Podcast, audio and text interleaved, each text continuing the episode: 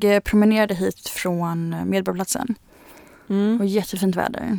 Men jag såg, över bron så såg jag liksom grupper av pappor med barnvagnar. Att de var så här kom- killkompisar som gick på promenad. Oh, typiskt Stockholm. Men så slog det mig att det är ju kvinn, jag vet det, internationella kvinnodagen idag. Så de kanske bara hade varit så här extra pappalediga. Ja, såklart. Typ last av mammornas last. Det?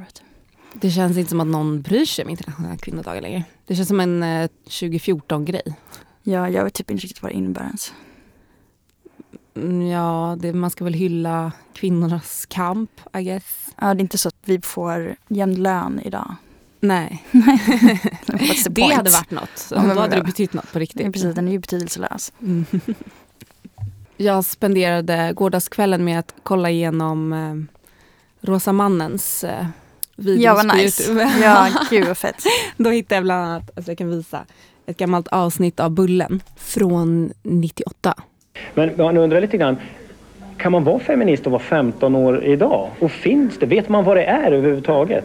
Så kolla vad snygg han var där. Nej, sluta. Jo! Nej, Då demonstrerade man Så snygg! nej lägg av. Alltså det är han Rickard eh, Sjöberg va? Olsson tror jag Olsson, okej. Vem vet mest Rickard? skulle revolutionera på 70-talet. Men det är ju hemskt hur han typ så skaffade en tight kavaj och blev jättetöntig. Alltså tänk om han hade fortsatt vara så här lite... Ja, men Bullen var ju fortfarande inte ZTV liksom. Nej, det är sant. Det här var ju liksom 12-åringar typ.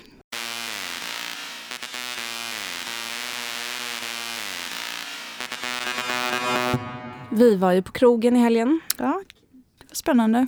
Mm, jag spelade på Stureplan.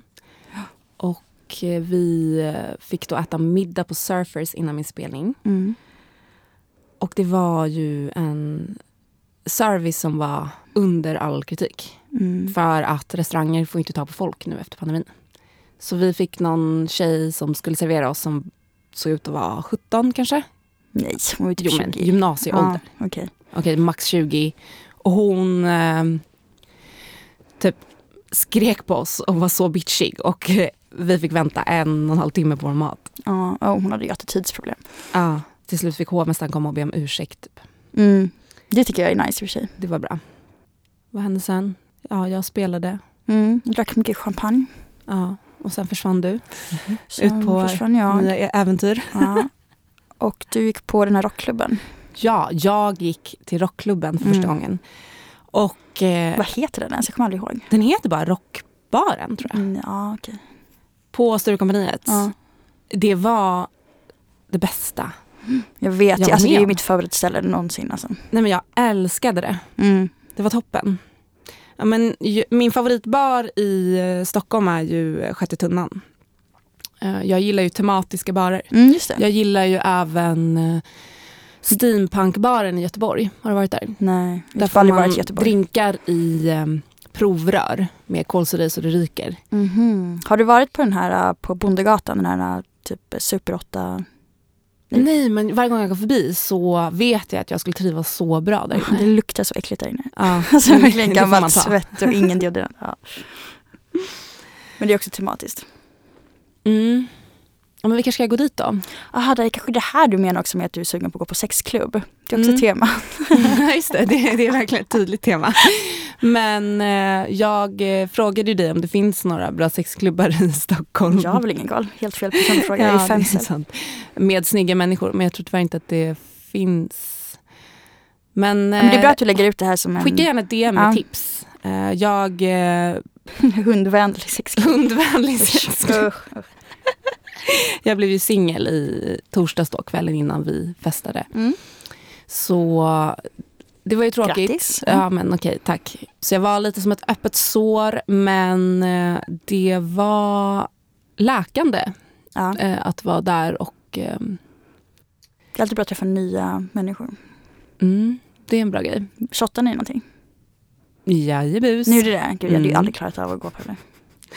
Jag hatar att shotta egentligen. Jag var brukar liksom slänga sugen på det. axeln. Ja, nej men sluta, brukar du göra det? Jag har gjort det flera Jag har gånger. typ aldrig gjort det. Ingen märker det ändå för att alla... Gör du det verkligen över axeln? Du kan ju bara Ja. droppa det ner. Det har jag också gjort. Jag har aldrig gjort det. Det känns som att eh, jag är rädd för att någon skulle få det på sig. Eller att man själv får det på sig typ på vägen. Råkar hälla i luvan eller någonting. Men jag är så van vid att spela på mig själv så jag märker inte ens när jag gör det. Ja, just det. Ja, kul. Nej, men jag kände att jag var typ taggad på att shotta på kvällen. Men jag blev full så snabbt av den här maten typ. Mm. Jättegod mat för sig. Ja, det var jättegott. De där picklade rädisorna var så jävla goda. Jag älskar allt som är picklat. Mm. Jag kan känna att jag får cravings efter kimchi till exempel och det är nog magen som talar. Mm. För att man brukar kalla magen kroppens andra hjärna. Mm. För det är så många nerver och sånt där. Mm. Och det är så coolt med kossor som har fyra magar. Ja. Jag tycker att man pratar om det alldeles för lite. Mm. ja. Men det är otroligt. Alltså, jag menar, de äter ju bara gräs. Hur svårt kan det vara att smälta? Verkligen. Men det är för att det ska bli mjölk och sådär kanske. Eller? Det, här är också en konstig grej med kossor, att man måste typ så här, ibland göra hål i magen på dem. För att de, det är så mycket typ gas i dem att de måste så lätta på det. Jo. Jätteäckligt. De är så konstiga djur. Ja, de är ganska aggressiva. Jag Ja. har blivit jagad av kossor på Gotland. Mhm. Vad Hade du gjort någonting då eller? Nej, jag bara var inne i en kohage. Och sen så sprang de mot mig och jag la benen på ryggen för att man vill inte ha 50 kossor över sig. Eh, Min kusin som är uppväxt på Gotland brukade gå och välta kossor när de sov på natten. Men dör inte de då eller? Nej, men det är inte så sån- schysst. Ah, det kanske bara är en myt i och för sig. Jag blev jättearg på honom. För de har typ svaga ben eller hur? Och De sover ju stående så de låser sina ben, det är samma med hästar. Aha. Och Ja men det då- där är djurplågeri. Ja usch, det är hemskt. Då kan man tydligen välta omkull dem. Men det ska man alltså inte göra. Five, six, seven.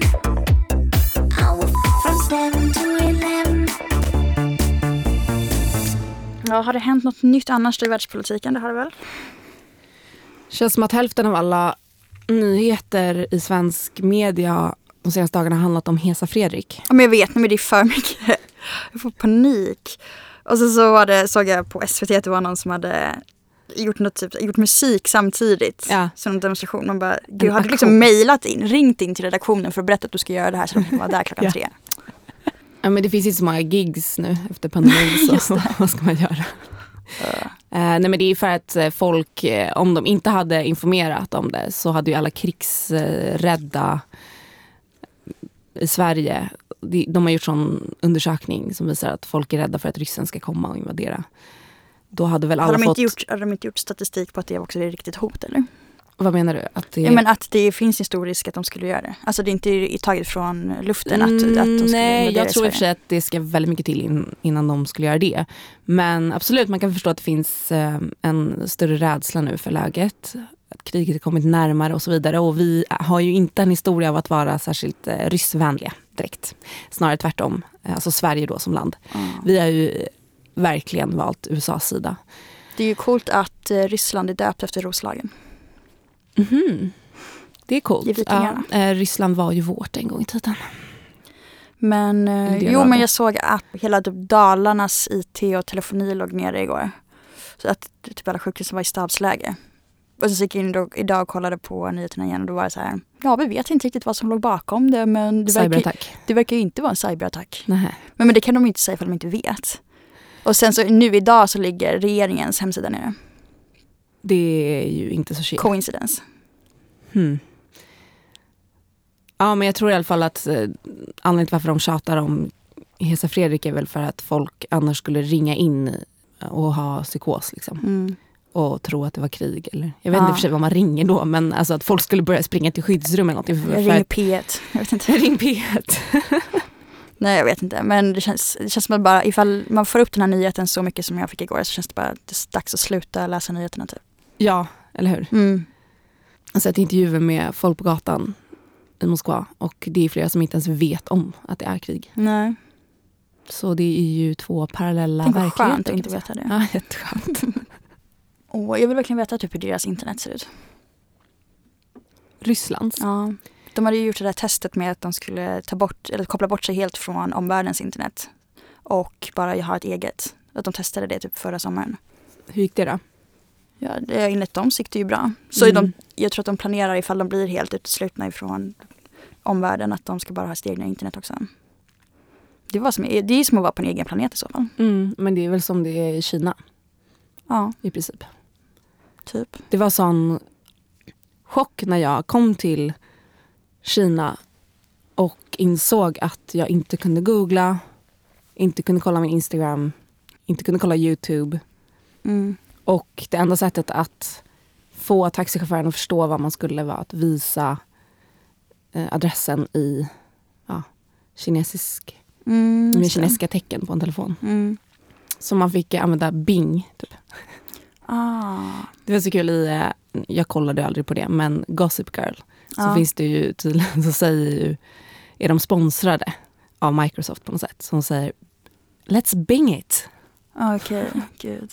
Så körigt. Ja, men alla andra ställen, alltså alla andra tv-filmer och sånt där, eh, försöker ju alltid titta på sina egna versioner av Google. För Ja. att de inte får typ namn eller någonting.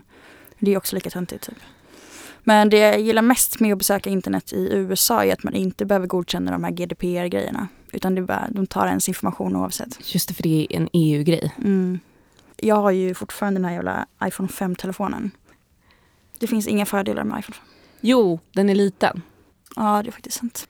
Rapartisten Yung Lean har ju fortfarande en iPhone 5 för att den är tillräckligt liten för att hålla i en hand så att han kan skriva sina lyrics i den. Men det är typ därför jag har det också. Mm. Så att du kan skriva dina bänganteckningar och så vidare. Ja, för, för att kunna få det här flowet från hjärnan direkt till mobilen så måste man ju typ kunna ha en hand när man är trött och ligger i sängen. Så måste du ju liksom inte ta upp två händer, det är för mycket motorik. Liksom. Ja. Jag köper det. Mm. Men vad skönt det blir då när du har en Neuralink där du bara kan tänka och så behöver du inte ens Right. lyfta Ja, handen. jag kommer ju aldrig skaffa det. Nej, inte jag heller. Man ska aldrig säga aldrig. Just det, med Kaknästornet by the way. Ja, vad är det med det?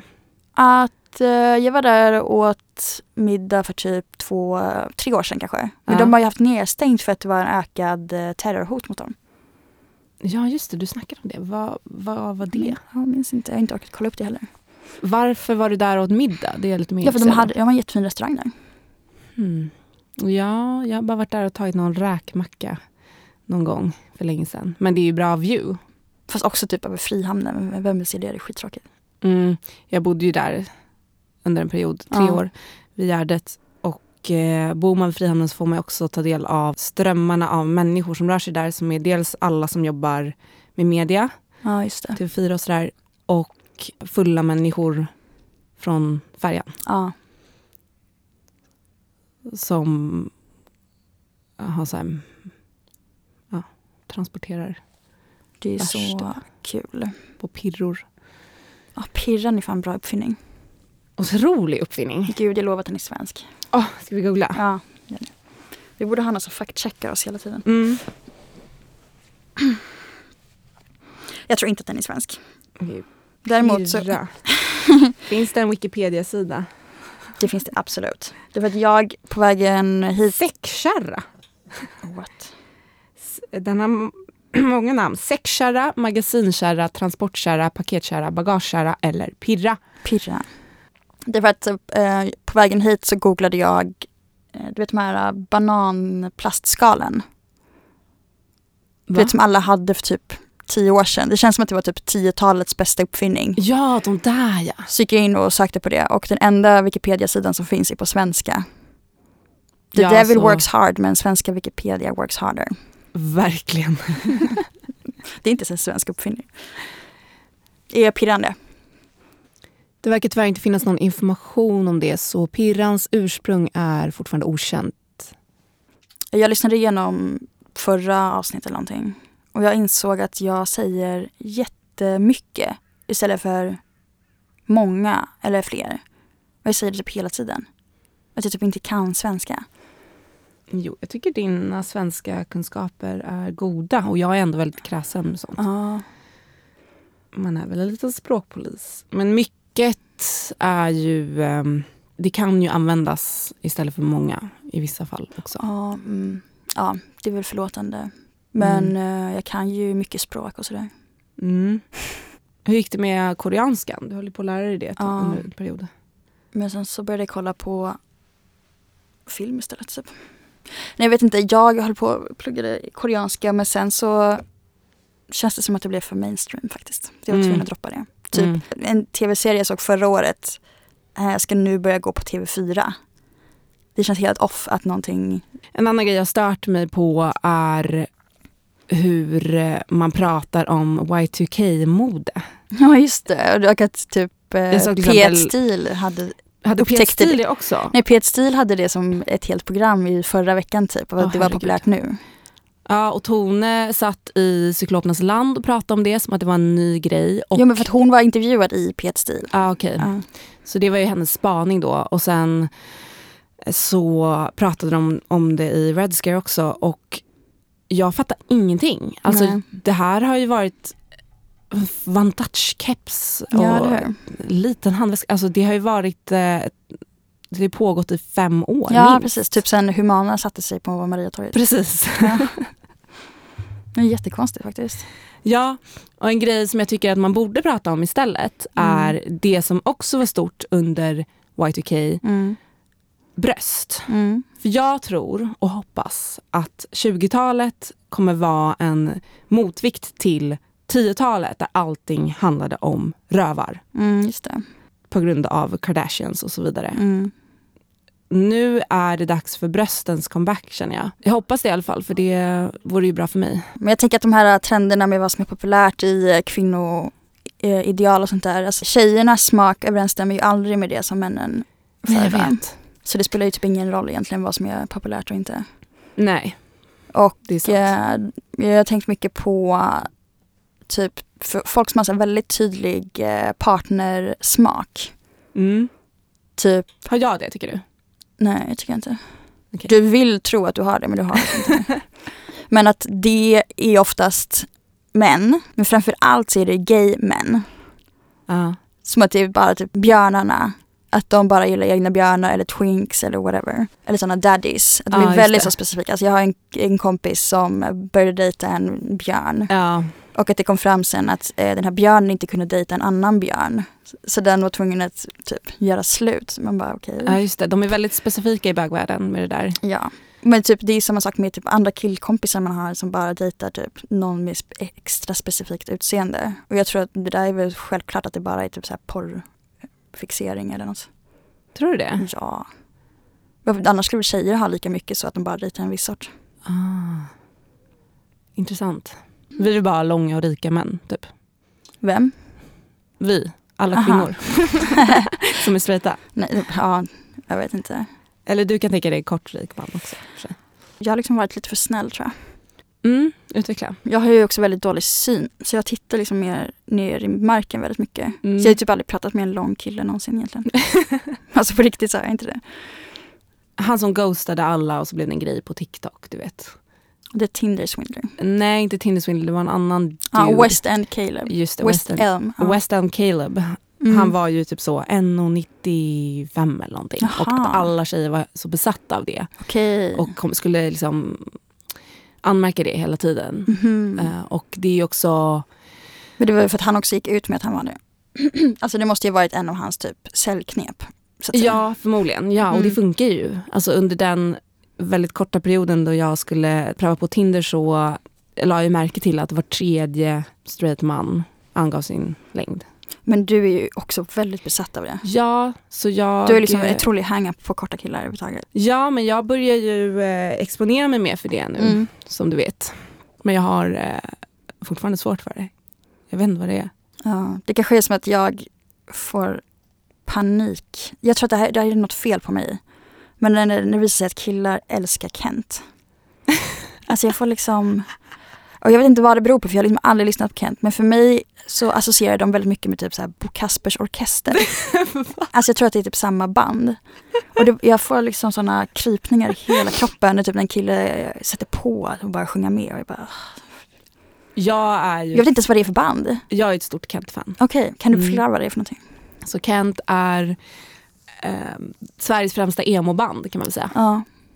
Som eh, är kända för eh, väldigt bra låtskriveri. Jocke Berg är ju nu låtskrivare i LA typ. Mhm. Um, och Jocke Berg är också känd för att skriva väldigt bra texter. Jaha.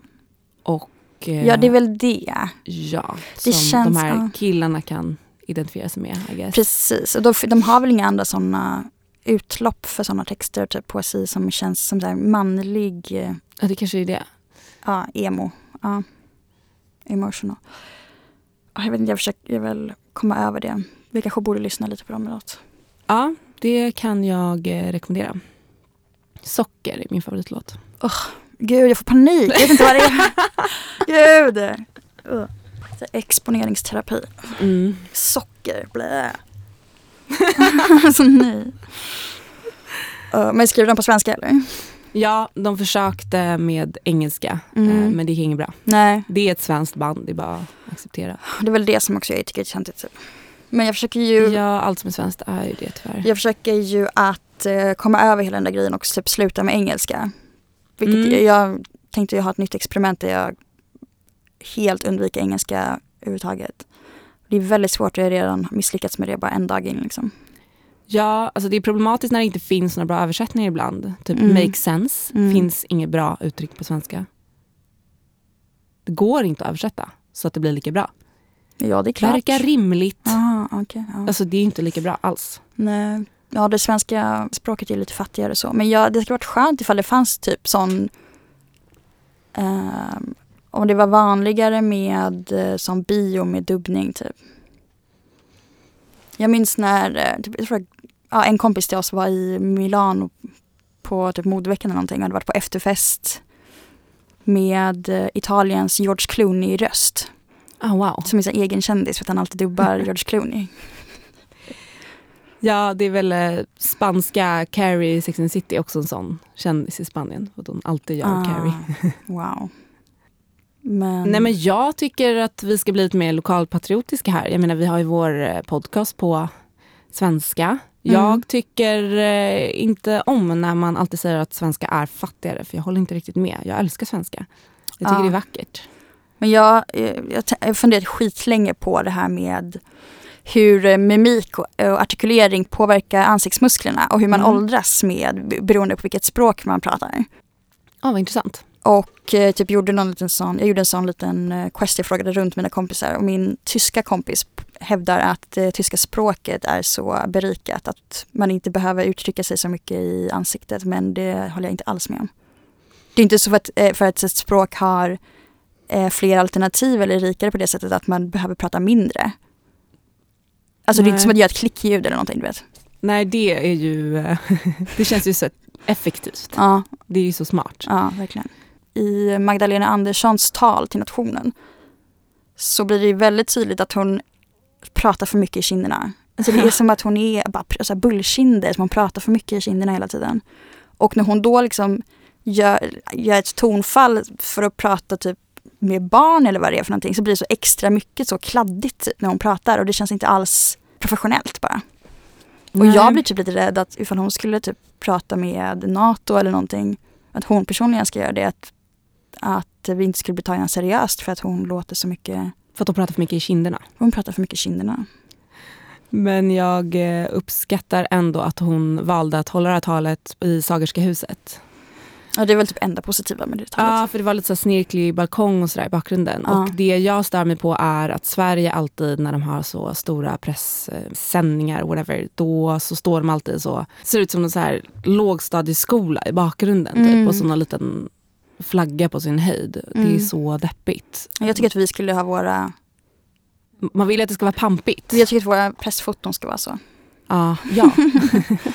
Men jag jobbade ett tag som vikarie på Svenska skolan i Tokyo. Mm. Och det var liksom bara eh, svenska diplomatbarn och typ barn till så här, chefer på Ericsson och sånt där. Och någon så här, inkvoterad islänning. Och varje fredag fick vi kolla på Lilla Aktuellt-inspelningar då. Och Mm. de barnen, de var typ så sex år gamla, bara, typ så skrek bara nej, inte Lilla Aktuellt, vill ha riktiga. Alltså vuxenaktuellt. För att de får aldrig kolla på det där Lilla Aktuellt hemma. Och de är Nej. mycket klokare än liksom andra barn. Mycket mognare. Ja, otroligt. Wow. Och så lite så kände jag när jag kollade på ett tal till nationen också. Jag vill ha den riktiga versionen. Exakt. Men är det så i Japan som det är i Kina? För mitt ex eh, brorsa jobbade som engelska lärare där och då så skulle de presentera sina engelska namn för de tar ju ett västerländskt namn. Nej. Nej, de håller kvar sina japanska namn. Det känns Mm. ändå sympatiskt. För då var det typ så. My name is Michael Jordan. Mm. Britney Spears. De hade bara hittat på. Så. Ja men det är inte att deras lärare väljer ut de eh, namnen. De hade valt själva Mhm. i den här skolan. Jättekul.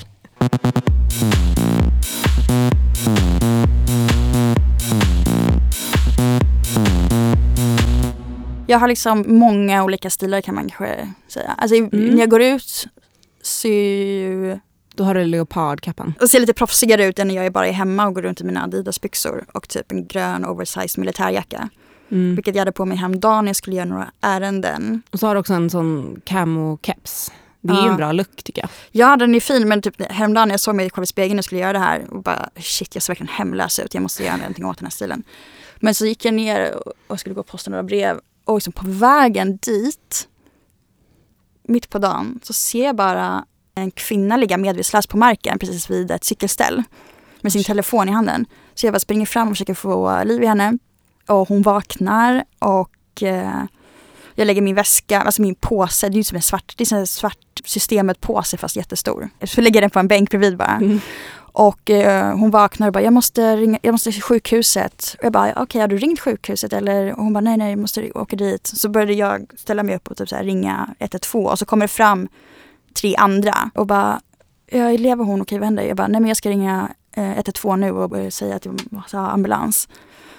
Och de bara, ah, är det hennes väska?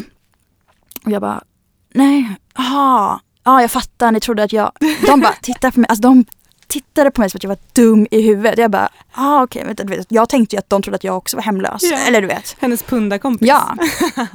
Och att min mobil är liksom här trasig iPhone 5 och hon hade en sån ny iPhone 13 eller någonting. Och, och det var så pinsamt. Jag bara, shit, jag måste verkligen sluta med den här grejen. Skaffa ny stil. Så det står på schemat för mig i alla fall. Jag kan inte göra bort mig flera gånger. Och jag menar, det är inte direkt liksom första gången det här blir tydligt för mig att jag borde byta stil. Du vet hon, eh, har du en krona till matkaffe tanten? Mm. Det var länge sedan man såg henne. Ja. Hon kom fram till mig en gång och frågade mig var jag köpt min väska. Och jag blev typ helt chockad över att hon kunde säga någonting annat än just, har du en krona till matkaffe? Ja, jag har aldrig hört henne yttra något annat ord. Nej, det var väldigt obehagligt. Också för att jag bara, nej jag vet inte var den här väskan är ifrån. Typ ärvt den eller någonting. Mm. Stelt. Hon bara, ah, okej den var jättefin. Hjälp. För några år sedan, eller två år sedan precis, när corona hade börjat så testade jag att eh, ta bort alla mina svarta plagg. Jag går ju bara runt i svarta kläder hela tiden i princip. Mm. Eh, och liksom fick packa ner dem och ta fram och skaffa nya vita kläder för att se ifall det hade någon typ påverkan på mental hälsa och typ hur andra bemötte mig. För att oftast när jag går ut genom porten, typ så, i alla fall när jag bodde på Götgatan, så var det så här, folk så här arga på mig hela tiden. Och vet du vad? Det gick ju jättebra. Folk var så glada av att se en person med helvita kläder hela tiden. Vilket också är typ så här psykos. Du blev vänligare bemött. Jag blev så mycket vänligare bemött. Tyvärr var jag ju tvungen att avbryta allting några veckor in för att Black Lives Matter hände samtidigt. Och då kan inte jag gå runt och typ vara så här aktivist för vita kläder på, liksom, det funkar inte riktigt. Så det var ett sorgligt avslut men eh, Och vi skulle ju också avsluta med att testa brudklänningar. Ja, så mitt finalnummer var ju att jag skulle bjuda in mina vänner så de skulle se på när jag testade det absolut största och vita som finns, Ja. eh, bröllopsklänningar. Men det är inte för sent. Nej, det är inte för sent men det känns också typ så deppigt att stå och testa brudklänningar liksom. Det jag tycker det är helt rätt. Mm, kanske någon dag. Ja. Men Dream eh, big. Ja, få lite sådana experimentinfall ibland. Och det var väl det så jag tänkte med engelska nu också. Men det känns typ så omöjligt att genomföra. För jag, man kan lika gärna åka ut till en här hydda någonstans. och inte gå in på internet överhuvudtaget. För det funkar inte. Nej.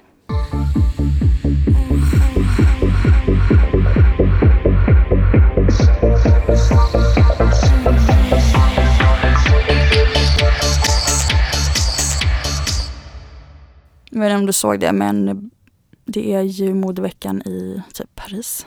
Milano var det.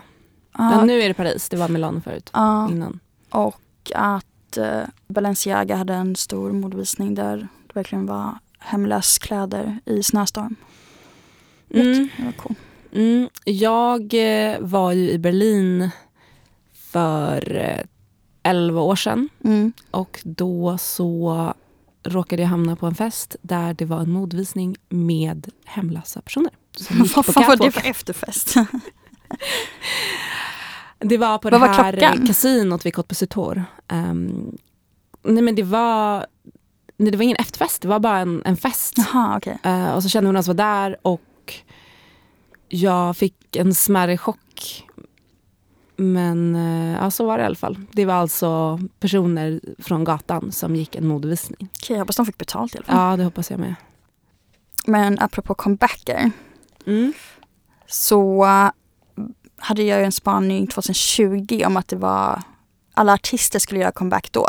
Det var så här, alla var med i typ eh, Morgonstudion och pratade om att de äntligen skulle få göra comeback. Alltså 2020 hade så mycket förväntningar och allting. Verkligen. Och alla hade lagt ner så mycket pengar på att Mm. göra comeback. Det var typ eh, des, Nej vad heter hon den där Maja, den där blonda med typ så här hatt. Mm, blond med rock. hatt. Rocktjej typ. Ja, hon i eh, The Sound. Ja precis, hon Maja så, så, så här, grät ut för att hon skulle göra comeback i någon så här studio. Och man bara, sen så var det så här, fler och fler, typ Swedish House Mafia skulle också göra en comeback. Just det. Men det är som att nu i år blir det comebackernas comeback. För alla de som hade Mm. tänkt att göra det här 2020 kommer göra det nu. Till exempel har jag sett typ så här, vet inte, typ Baby Shambles. Uh, jag ska kolla upp vilka det var. Och ska de släppa nytt? Frans Ferdinand, Libertines, Det är hela vår The Cure, gymnasieperiod. Günther. Även, Ginter. Mitt han favorit är väldigt eh, välkommen tillbaka. ja, även mitt favorit K-pop-band eh, Big Bang ska göra comeback. Kul. Så the list goes on. Mm. Så alla vill väl typ göra den här revanschen nu typ. Spännande. Jag tror inte att det kommer vara så typ jättebra. Nej. Jag tror faktiskt inte det. Jag är hemskt ledsen men eh, nej, det, det kommer ju bli för många samtidigt. Typ. Och vissa måste bara inse att deras tid har varit förbi. Verkligen. baby, ooh, baby, baby, ooh, ooh. Jag har fått ett mejl som ställer mig inför en väldigt eh, svår situation, ett dilemma kan man säga. Mm. För som du vet så är jag i desperat behov av pengar just nu. Du säger det i varje avsnitt också. Ja, just det. Fan. Det är för att jag insyn hoppas att någon ska bara Mm. skicka pengar till mig. så om någon hör här kan ni bara swisha mig. Jag fick ett eh, mail då, en eh, så kallad option request från eh, modellagenturen Mikas. Mm. Eh, både du och jag har ju eh, jobbat som modeller, eh, vilket vi eh, hatade. Men vad gör man inte för pengar? Inte modellande enligt mig. Nej, men eh, jag är ändå beredd att hora ut mig. Men frågan är var gränsen går. Mm. Hej, hoppas allt är fint. Se nedan förfrågan, plåta en dag under den här veckan, tillgänglig och intresserad. Företaget är Klarna. Mm. Oh, gud. Aha. Och jag har ju pratat tidigare i den här podcasten Ja. om hur mycket jag hatar Klarna. Ja. Så vad ska jag Hur mycket göra? pengar är det? 16 000. Nej.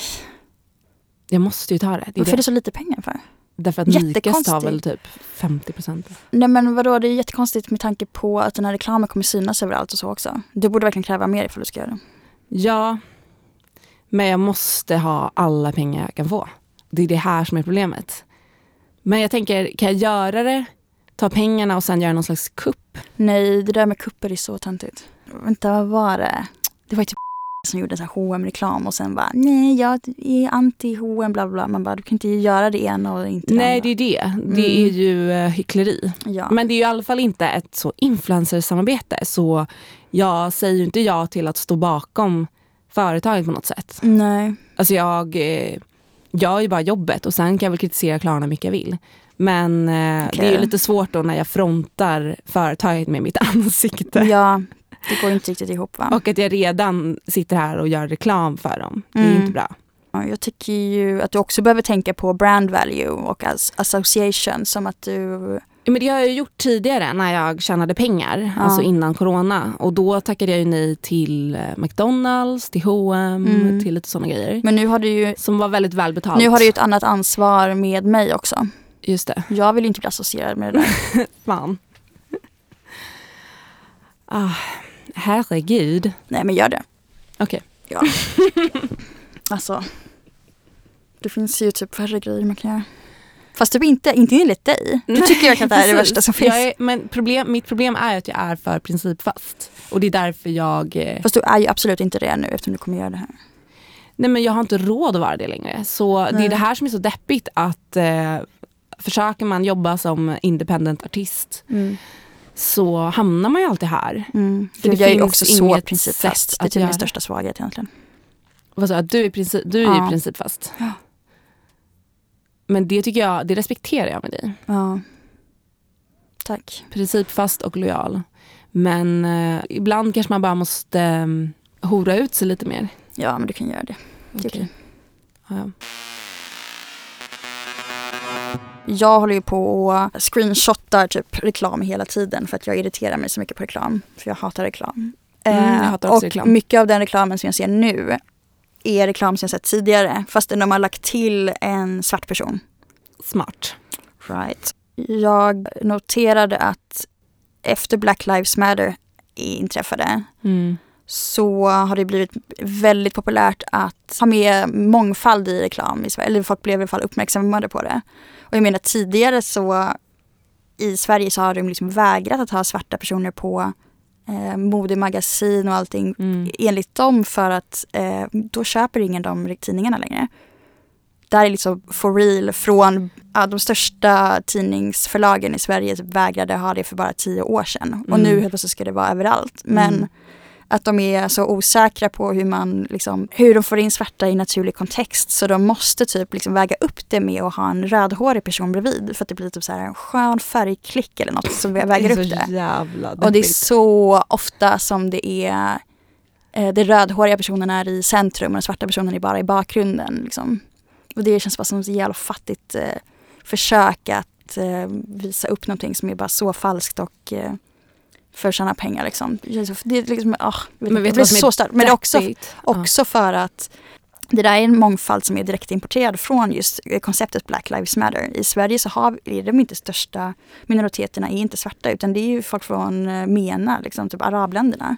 Och de syns nästan aldrig i den reklamen i Sverige. Det är verkligen sant. Mm. Ja, men det som är deppigt på riktigt är ju att man har gjort en sån undersökning i afrikanska länder vilka tidningar som säljer bäst. Om det är en vit Mm. kvinna versus svart kvinna på omslaget. Och då är det de tidningar med vita personer som säljer bättre. Vilka, vilket var det här? Ja, men det var några, jag tror det var flera, det var typ Nigeria och Aha. några olika. Där befolkningen Mm. är svart. Mm. Eh, och det säger en del om hur eh, engraved rasismen är. Verkligen. Så dark. En stor grej på typ sociala medier efter Black Lives Matter var nyheten om att det här stora plåsterföretaget hade börjat med mörka plåster. Ja. Man bara, eh, hur länge har ni haft det företaget egentligen? Och att, och att folk verkligen seriöst eh, delade det här inlägget och gav dem så mycket free marketing på det Mm. liksom. När de har liksom haft all tid i världen till att fixa det innan och det blev så jävla jippo kring det. Ja. Men sen så var jag inne på apoteket häromdagen. Och det finns inte liksom några produkter. Nej, varje produkt som finns inne på apoteket är med en vit person. Alltså ifall de vill försöka liksom balansera ut det så kan de ju ta in andra på de här reklamen också. Och typ, jag såg någon annan reklam med eh, en röd person och en svart kille. En röd person. En röd person, en svart kille och att den här killen liksom konsumerade någonting som det var reklam för och sen så eh, slutade reklamen med eh, produktomslaget. Vilket var en, eh, en illustration av en rödhårig person. Ändå liksom. Så de kan liksom aldrig gå för det helt. De måste ha den här rödhåriga personen överallt. Mm. Även i nya O'boy-reklamen som går på sociala medier nu så är det bara så här. Det syns en svart kille vid sidan och sen så är det en rödhårig person, barn, som dricker O'boy och den här killen är med i typ så millisekunder för att han blir typ ivägdragen. Men den rödhåriga personen sitter och dricker O'boy kvar. Ja, Fattigt. Patetiskt är det. det är också alla våra kompisar som är gingers har ju gjort massa barnreklam. Ja, men det finns ju inga rödhåriga personer Nej, i det Sverige ju- som aldrig har varit barnmodeller. Exakt, för att de är så få Mm. procentuellt. De är ju inte det. Det finns skitmånga, men de är absolut inte, de är, inte, alltså de är för överrepresenterade i reklam och media. Det finns ju fler med eh, bakgrund i Mellanöstern än gingers i Sverige, 100%. Mm. Också att de tycker att de är så jävla speciella, rödhåriga personer. Ja. Man får ju typ inte säga någonting negativt om det. här är ju ingenting personligt för övrigt. Eh, och jag har ju blivit konfronterad med det här ganska många gånger. Men jag vill bara säga att jag har ingenting emot rödhåriga personer överhuvudtaget. Faktiskt. Men det känns som, ja men det är samma sak med blåögda människor. Att de gör så jävla st- stor grej av sina ögon typ. ja, men vi är ju också en stor grej av att vi har glugg. Men det tycker jag vi Jag har har aldrig gjort till. det tidigare. Innan, innan det här har jag faktiskt aldrig gjort det. Jag låtsas som att jag inte har glugg överhuvudtaget. Tv och film som har rödhåriga. Mm. Det är ju till exempel i Harry Potter-filmerna. Ja. Så färgar de ju de här rödhåriga personernas hår rö- ännu rödare för att det ska bli så galet rött. Och därför tror ju folk att det är så rödhåriga ser ut också. Fast det bara är så här, nej. Och egentligen var det bara magiskt rött. Ja, precis. Så de försöker liksom dra upp kontrasterna hela tiden. Nu är min musikvideo live. Ja, Det kul. grattis. Tack. Kvinnodagen. Mm. Det, känns, det känns ju starkt. Men jag har ju själv varit inne på att typ försöka bestämma mig för vilken hårfärg jag ska ha. Typ om jag ska fortsätta vara blond eller gå över till mer mörkt hår. Mm. Så började jag läsa på, eller jag sökte runt lite och liksom såg olika trådar om det och det verkar vara att det verkar finnas en konsensus om att är man över 30 så ska man inte färga håret mörkt mörkt. Varför att det- inte då? Därför att med åldern så för- förtvinar Ah. ju också typ eh, hårfärg, eller så vet eh, ögonbryn blir ljusare, håret blir ljusare på olika sätt. Det blir grått. Ja, inte bara det, alltså det kan bara bli vitare hållet också. Mm. Så Mitt hår blir bara mörkare och mörkare. Aha. Alltså jag var ju eh, linblond när jag var liten. ja, ja, men det där är olika etapper. Alla, Ah. Det finns ju ingen som ser ut som Emil i Lönneberga i vuxen ålder. Nej. Den blondheten finns inte. Alla Nej. går över till det mörka, men det har med hormoner att göra. Men så när man blir äldre så tappar man ju de hormonerna, typ den vitaliteten, vilket gör att det blir ljusare också. Enligt tror jag, det här är bara på. Men jag kom fram till att jag inte ska fortsätta vara mörkhårig i alla fall, eller ens försöka bli mörkhårig. Just för att jag vill inte ha den här kontrasten som, eh, du vet, if, behöva fixa ifall man får grå hårstrån och sådär. Att det liksom ser plastigt ut, det ser overkligt ut. Som med jag har också noterat att många äldre svenska män är väldigt stolta över att ha kvar sin eh, man. Mm. Hur heter det? Ehm, för att det är många som tappar håret med åldern. Men Ja. de här personerna, Thomas Leva och Magnus Uggla specifikt, att de färgar håret korpsvart, typ från en låda eller någonting och, och även i sina ögonbryn och de ser helt galna ut.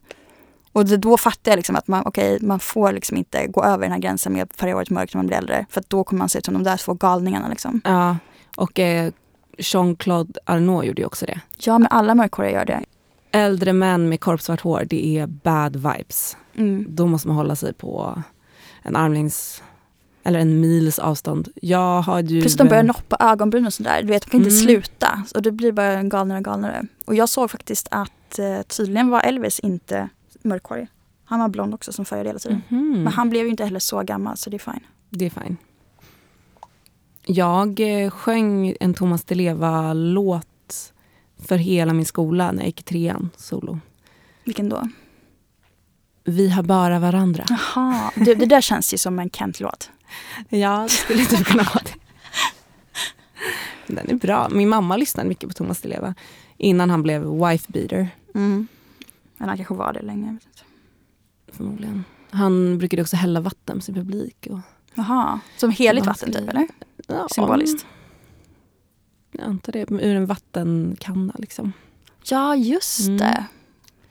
Det är som eh, EDM-DJn Steve Aoki som alltid eh, kastar tårtor på sin Ja. publik. Ja. Eller sån där uh, Rammstein-sångarens extra band som kastade död fisk på publiken. Ja, det är next level. Så töntigt. Verkligen. Gud, den första konserten jag någonsin var på var med Bloodhound Gang. Ja. När jag var typ 13 år gammal. Och jag tror att de typ kissade publiken. ja, det känns on brand. Och att liksom alla som var där var också 13 år gamla. Jo, Så hemskt. R. Kelly vibes. Ja, verkligen. Ugh.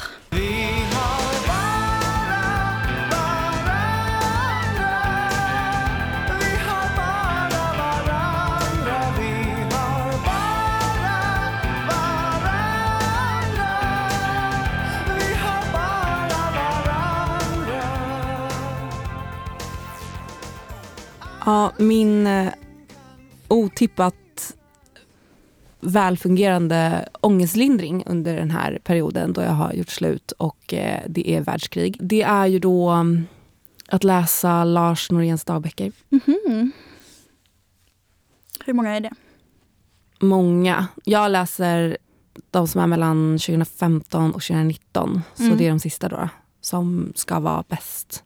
Och det är så befriande att bara försvinna in i en bitter gubbes vardag. Han är verkligen principfast. Han säger ju upp sin vänskap med eh, Elisabeth Åsbrink som är författare Mm.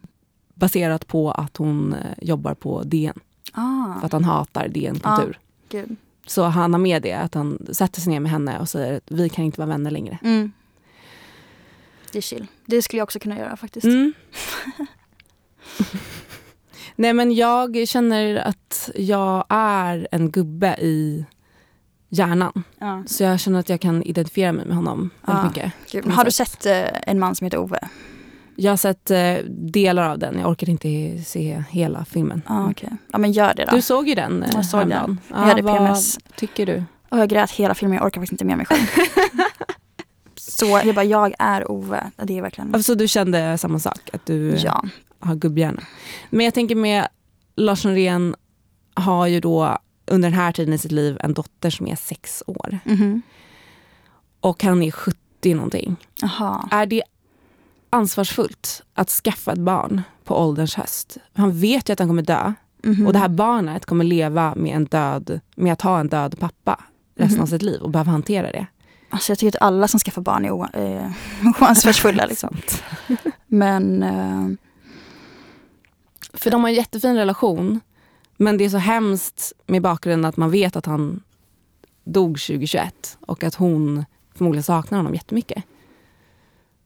mm. Och så tänkte jag på Hur gick det mamman- till ens? Hur kan han vara pappa till en sån? Ja, men han eh, var med en skådespelare som heter Annika Hallin. När de här dagböckerna inleds så är de skilda. Jag trodde han var gay. Nej, nej. Jaha, okej. Mm. Jag är lite efter. Uh, vem, Mm. vem tänkte du på? Ah, Richard Wolff, eller vadå? Nej, jag tänkte på den där, eh, han som har, eh, han är konstnär och eh, har något populärt program på SVT.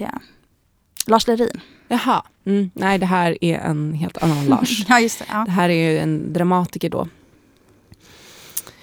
Ja, men hans ex Annika Hallin då var, jag skulle väl tippa på att han är i 40-årsåldern. Så Mm. hon tänkte väl också så här, jag vet ju inte hur det gick till.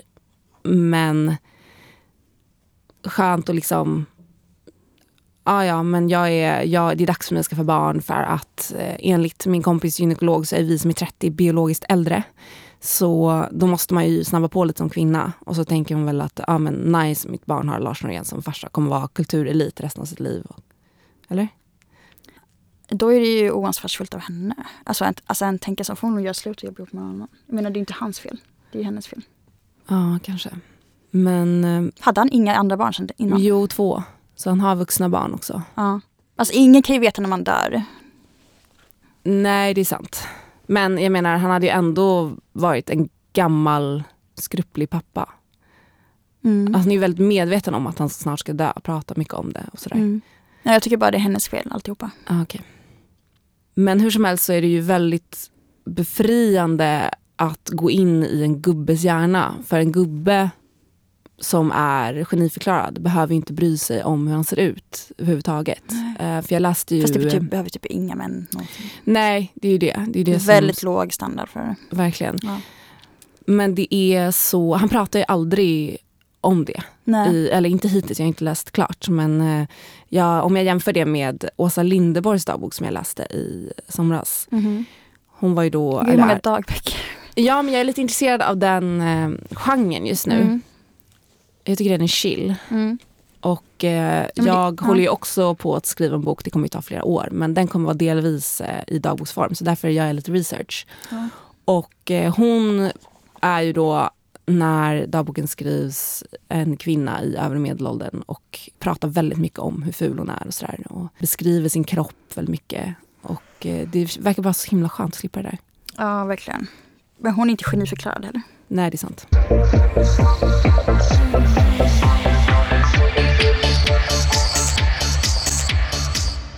Nej, vet du, vi måste sluta dricka eh, de här Röda aluminium...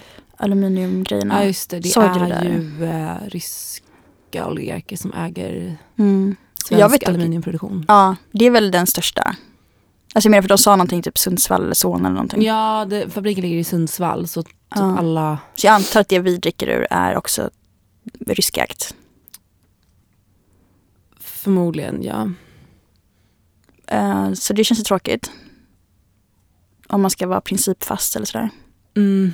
Men jag tänkt på det med eh, Ryssland. Mm. Att det är ju som vi tidigare pratat om väldigt eh, simpel medierapportering. Eller simpel i det avseendet att man målar upp Putin som eh, the bad guy och så vidare. Vilket han ju givetvis är. Men man kan ju inte heller förneka att det är väst som har bidragit till att den här situationen har uppstått. Alltså jag menar vi hade ju en chans att öppna upp mellan öst och väst när Sovjet föll. Mhm. 91. Vårt... Eh, Men då var ju de så fattiga. Det är klart att vi inte ville ha med dem då att göra. nej men istället så skickar man dit typ, så gubbar från Goldman Sachs och eh, bäddade för att de här oligarkerna kan ha det så här chill på sina lyxjakter som Ja. de har det. Och eh, införde det här med golden passport så att de kan bara betala sig till ett medborgarskap och så vidare. Mm. Och jag eh, såg eh, ett program när jag kollade igenom Rosa Mannens content Ah, igår nice. också. Ja. eh, Som var Teppas i Moskva. Ah, jag tycker det var så fint reseprogram. Han är alltså i Moskva 94 och jag tycker han beskriver det precis vad som är problemet. 9-10 miljoner bara i Moskva har varit insatta på något slags mentalsjukhus på grumliga grunder. Och nu har det fallit sönder. Och vad händer? Ja, marknaden slickar som läpparna. På planet hit så satt det stim med fiskögda entreprenörer som ville komma hit och, och kränga sina produkter och ha lite rajtan-tajtan på svartklubbar på nätterna med smattrande American Express-kort. För några år sedan var jag på en, hem, en nyårsfest hos en kille i Berlin som bodde otroligt lyxigt. Han hade bara jobbat hela sitt liv och är sån fruktarian och skulle inreda, han hade någon sån special, vad heter det, typ privat, inte, jag vill säga typ så här privatdetektiv bara för att han har anlitat en arkitekt som ska göra hans lägenhet men så är det ju inte. Han är bara, whatever. Som ska typ göra så att det blir som en kompost så att allting eh, som han förbrukar ska kunna återanvändas i energi i lägenheten. Ah. Och eh, hans rikedom är då från hans mamma som har hittat på ett, hon har typ patenterat en eh, deodorant som håller typ två veckors tid. Som får inte säljas i, eh, någonstans utanför eh, Ryssland. Så att hon har blivit så här miljardär i Ryssland och han har aldrig behövt jobba någonting. Wow, Chill. jävligt chill. Mm. Skulle verkligen vilja veta vad det där deodoranten innehåller. Men ja. det är också kul att han har den här livsstilen då, att han ska vara så här eko. Men Ja, min morfar gjorde ju sådana, han var arkitekt och gjorde naturhus som är ett hus med en, eh, ett växthus runt omkring. mhm. Och så vattnet går bara i ett kretslopp. Så det dunstar och nice. kommer ner igen. Så man får inte använda så här, giftiga schampon och sådär. Ja. Men då är tanken att det ska bara vara helt självförsörjande. Det är jättenice. Ja, det finns ett sånt hus som han har ritat i Saltsjöbaden men tyvärr har den här familjen som bor där inte så mycket intresse av att bevara det så. Utan de... Nej men det kanske också kan göra en comeback. Det känns som det. Mm. Om det inte blir någon sån här kärnkraftverksgrej nu. Eller vad heter det, kärnbombattentat. Vi tuggar Avicii på en pinne här. Men apropå att Teppa säger att alla har bott på mentalsjukhus i Ryssland. Mm. Så um, såg jag en jätteintressant dokumentär på Youtube också. Om hur ryssar använder olika typ um, kureringshem, vad heter det? Så kurhus. Mm. Där de eh, svälter. Mhm. Alltså inte, nej vad fastar heter det ju såklart. Fast de svälter ju. Så här, uppemot, beroende på vilket problem de har, så åker de ut i, i skogen och får den här behandlingen som är att de inte äter någonting.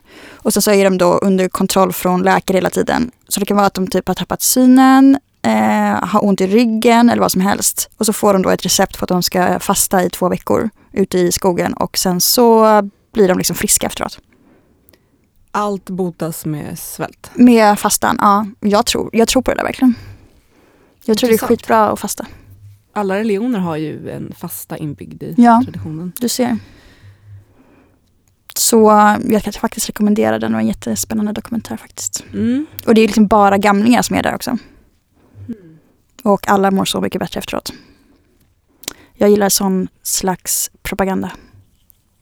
Mm. Jag gillar den, den propagandan som är um, lite eh, utanför lådan.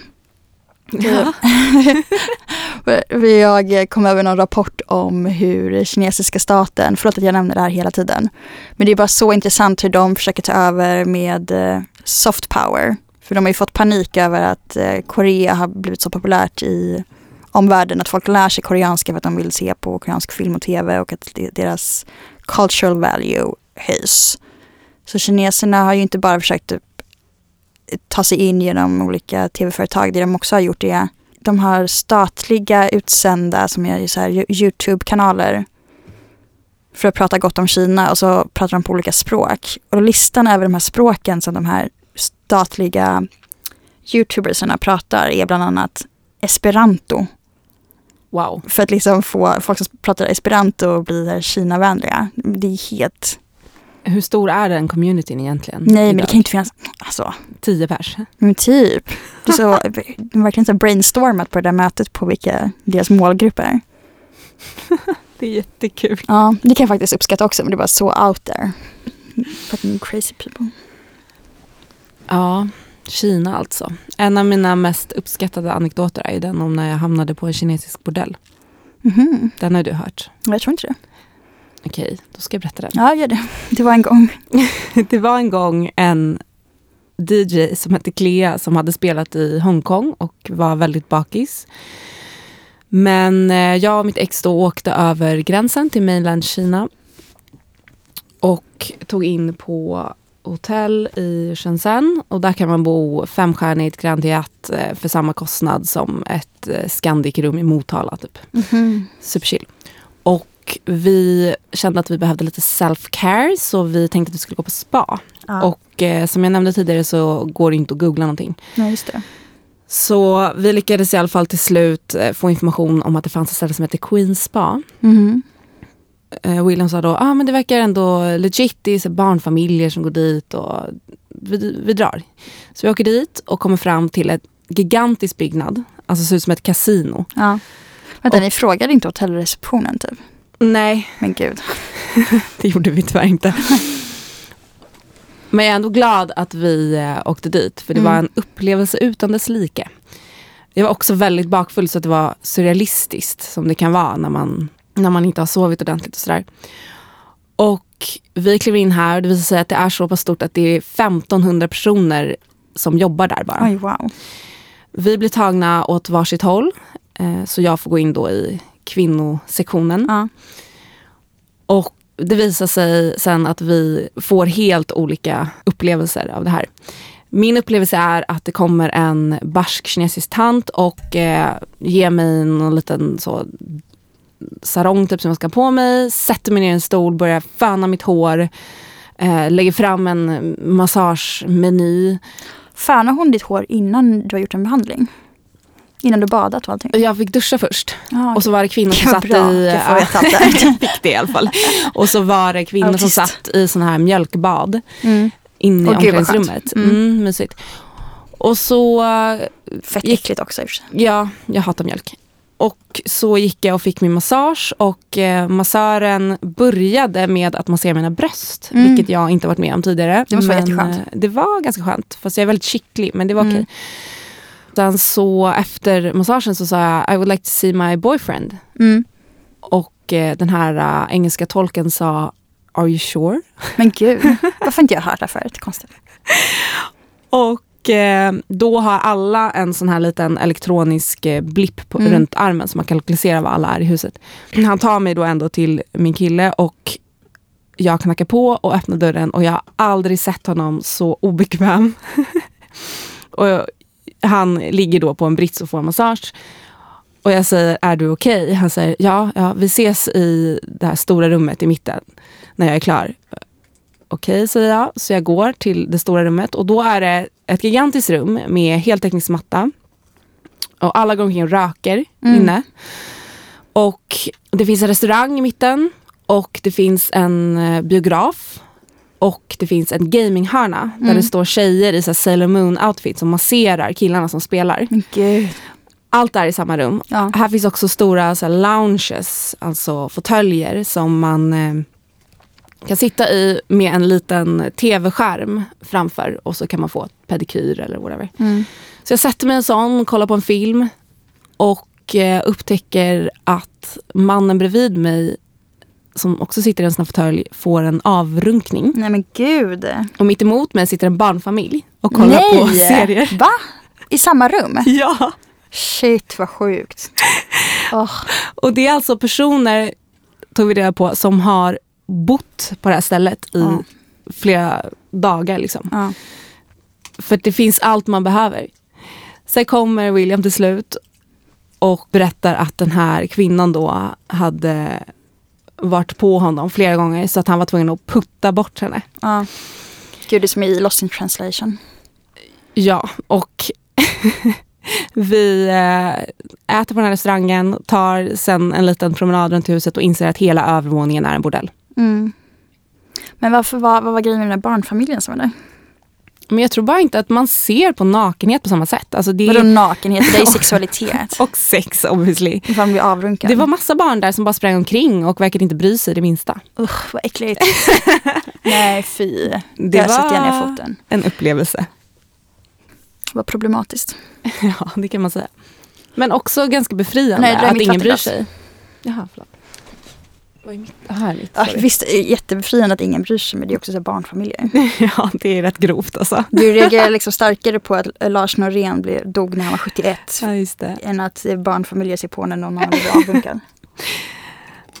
Allt är okej i Kina. Det är väldigt mycket som inte är det också. Ja, precis. Allt är okej och ingenting är okej.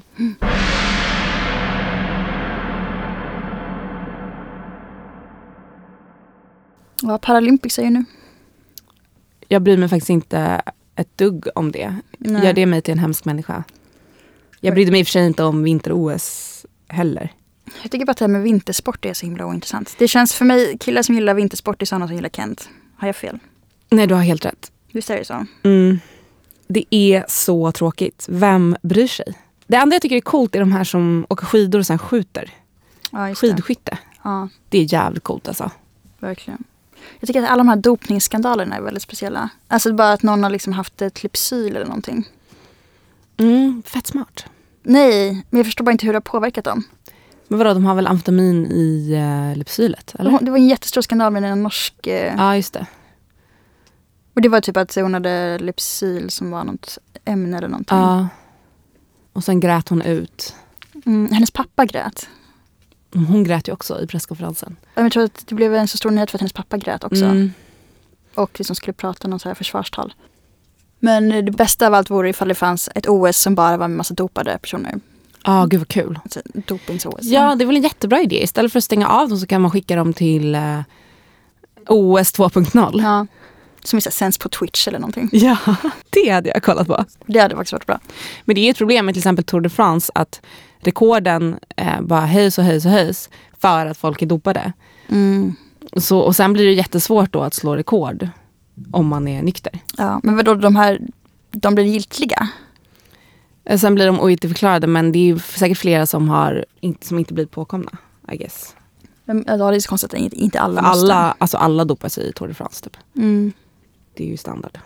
Ja, jag tror att det är att det finns en sån statistik på att de har typ flest eh, typ testikelcancer per, eh, jag vet inte, för att de, just för att de eh, knarkar så mycket. Mhm. Men tydligen så är det också en grej bland cyklister att man har en liten, en litet rör under sin tröja med eh, Alltså man dricker öl eller alkohol. Mhm. För det ska tydligen förbättra ens prestation. Gud, jag blir sugen på en öl nu. Kan vi inte gå Mm. och ta en i solen? Jo det kan vi göra. Det inte jättemysigt. Jo vi gör det.